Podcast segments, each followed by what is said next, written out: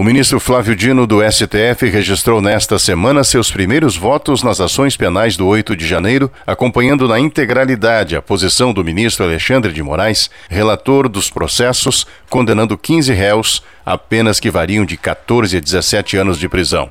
Dino era ministro da Justiça e Segurança Pública quando vândalos invadiram e depredaram as sedes do STF, do Congresso Nacional e do Palácio do Planalto participou ativamente das primeiras medidas colocadas em prática pela Presidência da República, como a intervenção do governo federal na segurança pública aqui do DF. Ao agradecer o voto do colega, o ministro Alexandre de Moraes, que conduz as investigações, disse não ter dúvidas de que, se não houvesse uma intervenção rápida, o resultado naquele dia poderia ter sido pior. Eu não tenho nenhuma é, dúvida em afirmar que se não houvesse uma reação forte das instituições, nós hoje não estaríamos conversando aqui, porque o Supremo Tribunal Federal estaria fechado.